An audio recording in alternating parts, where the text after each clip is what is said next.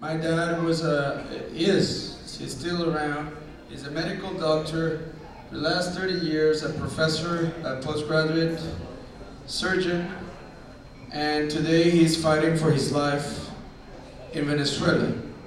He has been fighting for his life for two days.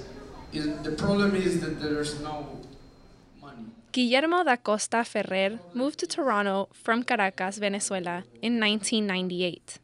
He moved here thinking he would eventually go back, but Venezuela's political and social conflict made him stay. Today, his father is one among the thousands of Venezuelans who cannot find more than 90% of basic medicines.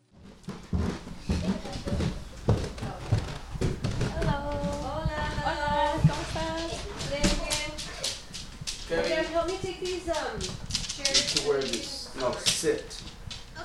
Okay. No, sit.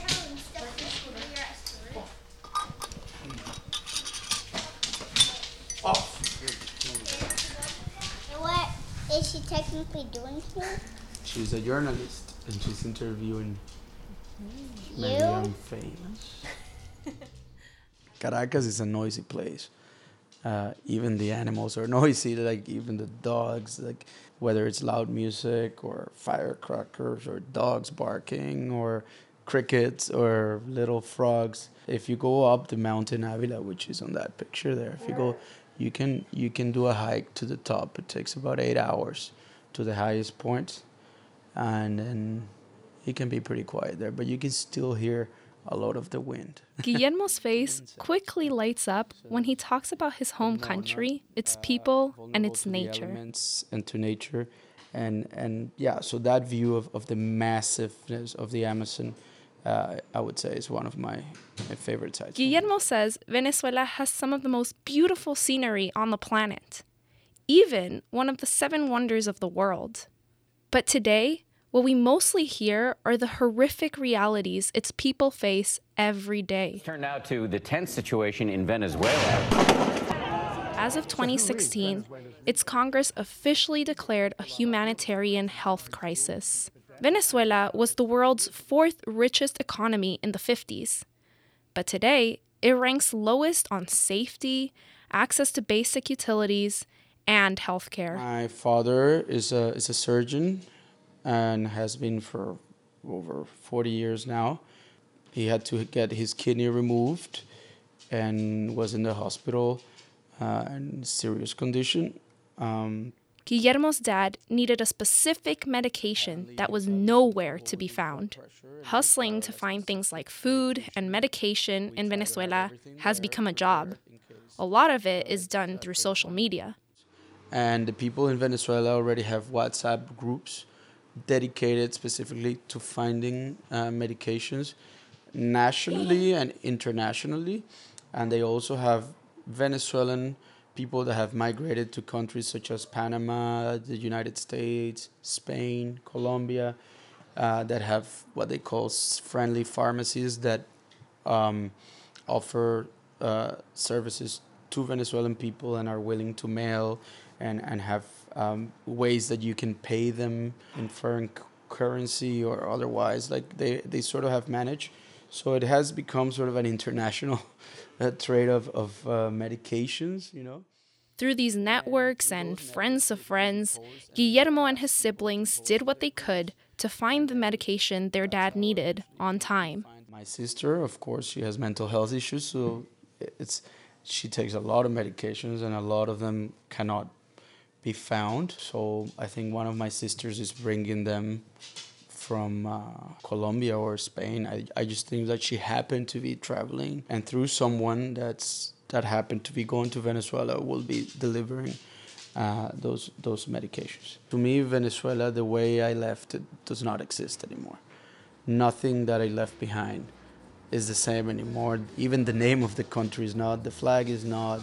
The I mean, it, it was just it's like a different place. With the hardships, people have become different. You know, their their personalities, their uh, uh, in certain ways, I see they're negative. You know, and they didn't used to be like that.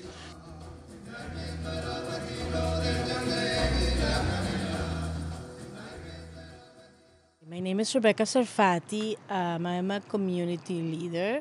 Last month, Rebecca Sarfati and her activist community group held a small charity concert in downtown Toronto. They partnered with the UNHCR to raise funds for Venezuelan refugees and those struggling back home. I feel when you have a, a good cause to follow, um, good people will follow you.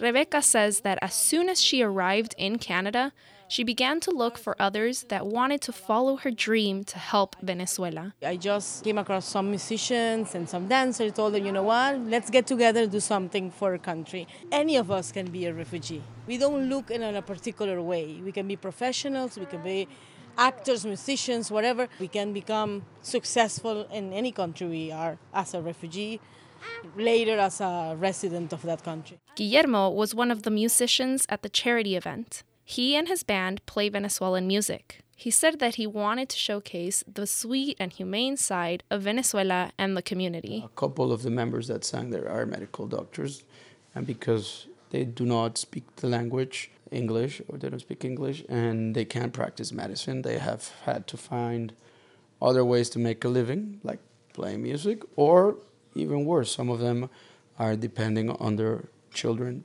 to, to be able to, to, to survive, to sustain themselves.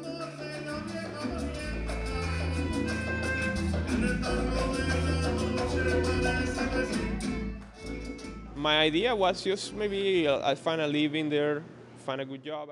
This is Sergio Suarez. He is a 29 year old Venezuelan who moved to Toronto in 2012. Sergio already had jobs lined up after graduating from university in Venezuela. Just one week after graduation, he and his family were on a plane to Toronto. Even though his parents had been doctors in Venezuela, they were not allowed to practice in Canada. And at the time, I was the only one in the family that had a decent level of English. So my parents they needed to study their English. My sister was just uh, focused on their university. She she enrolled in university, and my younger sister was in high school. So it was up to me. It was depending on me, yeah, that uh, to to start making some money for living. No? Sergio said that despite all the negative things he noticed in his country, he didn't want to leave it behind. Uh, Venezuela, uh, for all Venezuelan people, is uh, it was considered at the time to be the most beautiful country. So if you ask any Venezuelan, they will tell you, "Oh, Venezuela is the best country in the world, the most beautiful."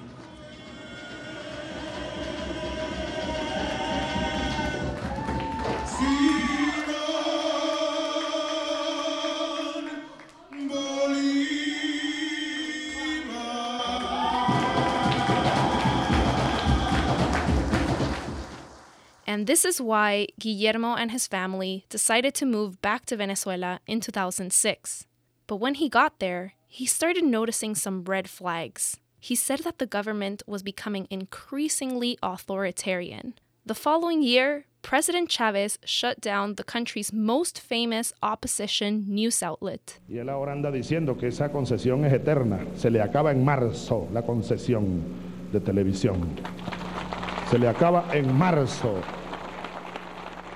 Then that's when they closed Radio Caracas Televisión. I took part on the protest and I almost got killed there. So uh, after that, we decided that it wasn't a safe place for us and for the kids. I, I almost died in that protest. I got shot at, I got smoked with nerve gas. On his way back to Canada, the Venezuelan army pulled him off the plane. They questioned him for owning a book that openly opposed communist ideals. They opened my bags, and the army, the National Guard said, "What is this?" So, well, you can read, can you? You know, it is what it is. It was scary because once you're there, I mean, I don't, I didn't know if they were gonna let me back on the. My two kids, my wife, were on the plane, and I, know, I didn't know what they wanted from me. More than 4 million Venezuelans have left their country since 2015. Venezuela was among the top 10 countries for new asylum claims in Canada from January to June of this year. Uh, nothing is like I imagined it would have been uh, in terms of having my own family without their grandparents and all that. Uh, I wanted them to play in the same beaches that I played.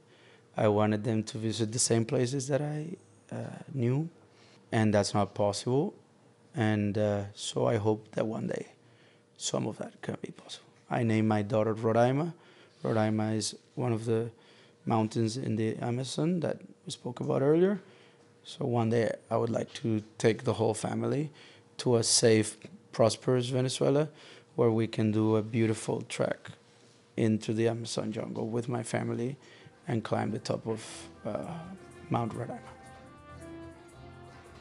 For the Ryerson Documentary Unit, I'm Melissa Salamo.